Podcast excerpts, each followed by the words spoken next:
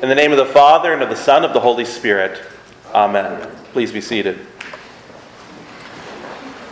I was uh, born in the 80s, but I'm really a product of the 90s.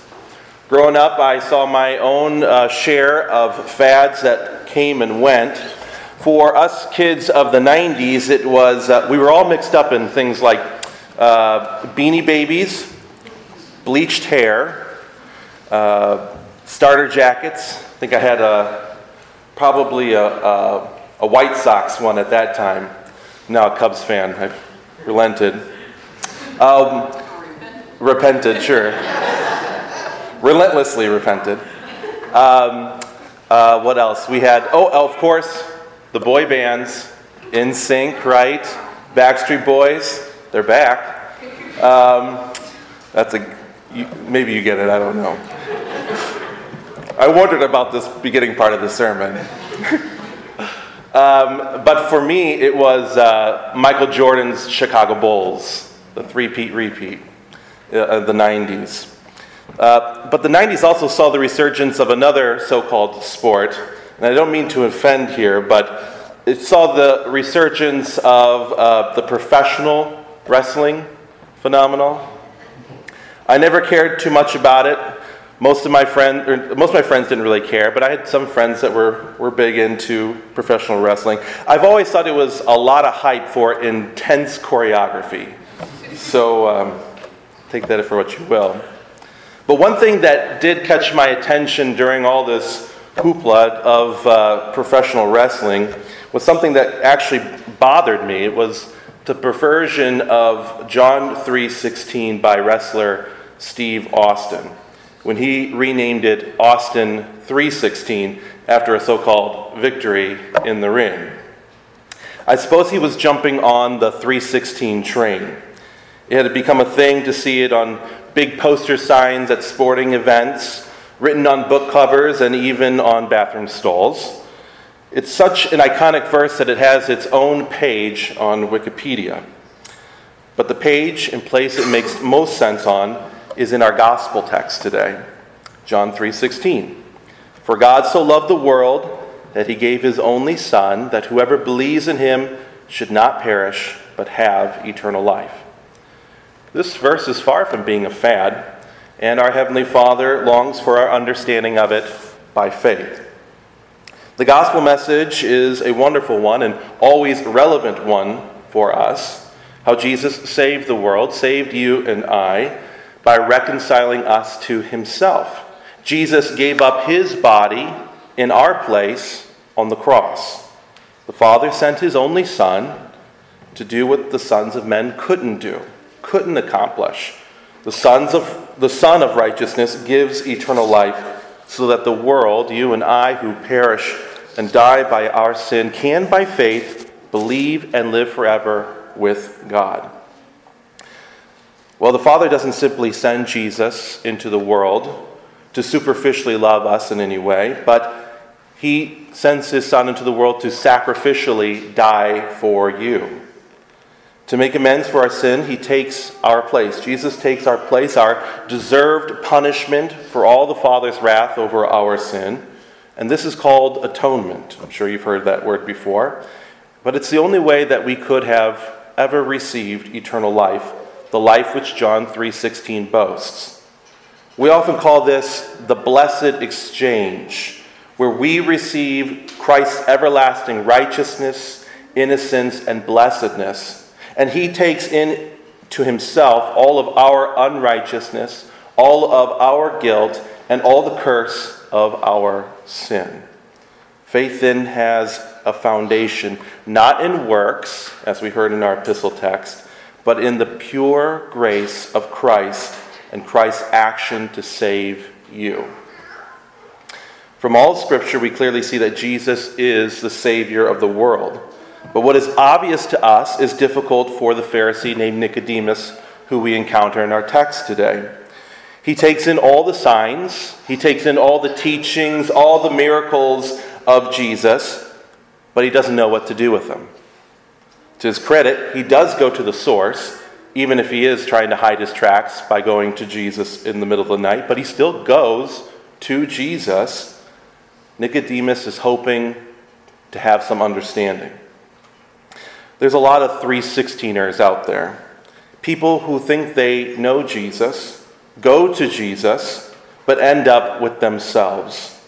They turn and make the, the teachings and the miracles of Jesus into a televised verse, a slogan, or mere art. They're not wrong to recognize the greatness of those words, but do they understand them by faith? Does anyone who sees those verses understand it by faith?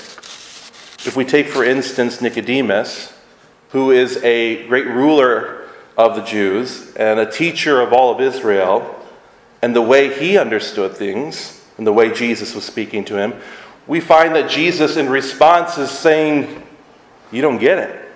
You don't understand these things at all. For instance, Jesus says, Unless one is born again, he cannot see the kingdom of God. Nicodemus replies, How can a man be born when he is old? Jesus says, Unless one is born of water and the Spirit, he cannot enter the kingdom of heaven. Nicodemus replies, How can these things be?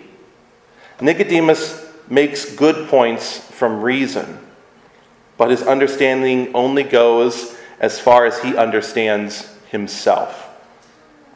Being born again isn't man's work, but Nicodemus is literally confused and confounded how he can enter his mother's womb to be born a second time.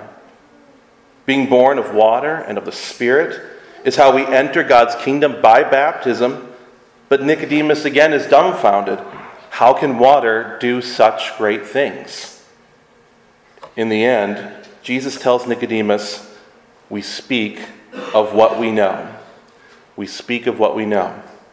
How true. We don't go much further than our own understanding, and Nicodemus is stuck. Jesus explains how all of creation is caught up in his work. The work of God, taking earthly things like water and placing within them the command by God's word through the Holy Spirit to make this water a baptism, a baptism that saves sinners. But if he cannot see that this is the pattern of God, to take what is earthly and turn it toward a heavenly cause, then the testimony of the prophets, all the teachings, all the miracles of Jesus, they won't ever mean a thing to the mind and heart grounded in reason alone. So here Jesus bears testimony about himself before his friend Nicodemus. No one has ascended into heaven except he who descended from heaven, the Son of Man. And as Moses lifted up the serpent in the wilderness, so must the Son of Man be lifted up, that whoever believes in him may have eternal life. This is Jesus' final illustration to Nicodemus to help him understand from what he knows the story of Moses and the Israelites in the wilderness taken from an episode of their wandering. How Moses lifted up the bronze serpent in the midst of the wilderness so that those who would peer upon it, would look at it, would see that they are in fact healed in their flesh from the venomous serpent who bit them. Jesus' final appeal to Nicodemus sets him up for when he will piece it all together in the visual of the cross. When Jesus is lifted up in the wilderness upon the skull and bone mountain outside of Jerusalem, then will Nicodemus hopefully see what he has been blind to thus far. He will have light to clear away the darkness, not only of his mind, but also of his heart. The cross is our point from which we understand the one who descended and from baptism believe in the same Lord Jesus Christ who ascended into heaven. Nicodemus's clarity is our own. Jesus takes the place of Moses' bronze serpent and dies with the magnitude of this world's sin. These are the sins begotten of Adam and Eve when the serpent, Satan, tempted them into betraying God's command and even now is the poison of the whole world, of which we, sadly, are willing participants of sin. The forbidden fruit of Genesis includes that very stark reality that all sin, that each and every one of us fall short of the glory of God, that each of us must have Jesus to have life, and to receive the kingdom comes from receiving rebirth through baptism. The one tree and fruit, by one tree and one fruit, man partook of his own fate and turned his back on God. Yet Christ openly turned to man and partook of another tree, the cross, the pole of the serpent Satan, that the fruit of that tree would bring us out of sin's hiding place, from every evil of thought, of word, and of deed, and into the light and life of Jesus Christ our Lord. So we have in ourselves the same reason and mind of Nicodemus, tracking our comprehension of things by our own understanding of what can be seen and what can be known.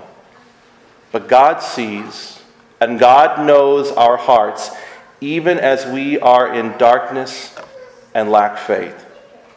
It is to that end that He came. It is to that end that the Father sent His Son to shine in our lives the light of his love in order that the world, that you, would be saved through Jesus from the condemnation that we all deserve. The love of God is no fad. That you can be sure. Jesus empties himself on the cross to fill us with his life.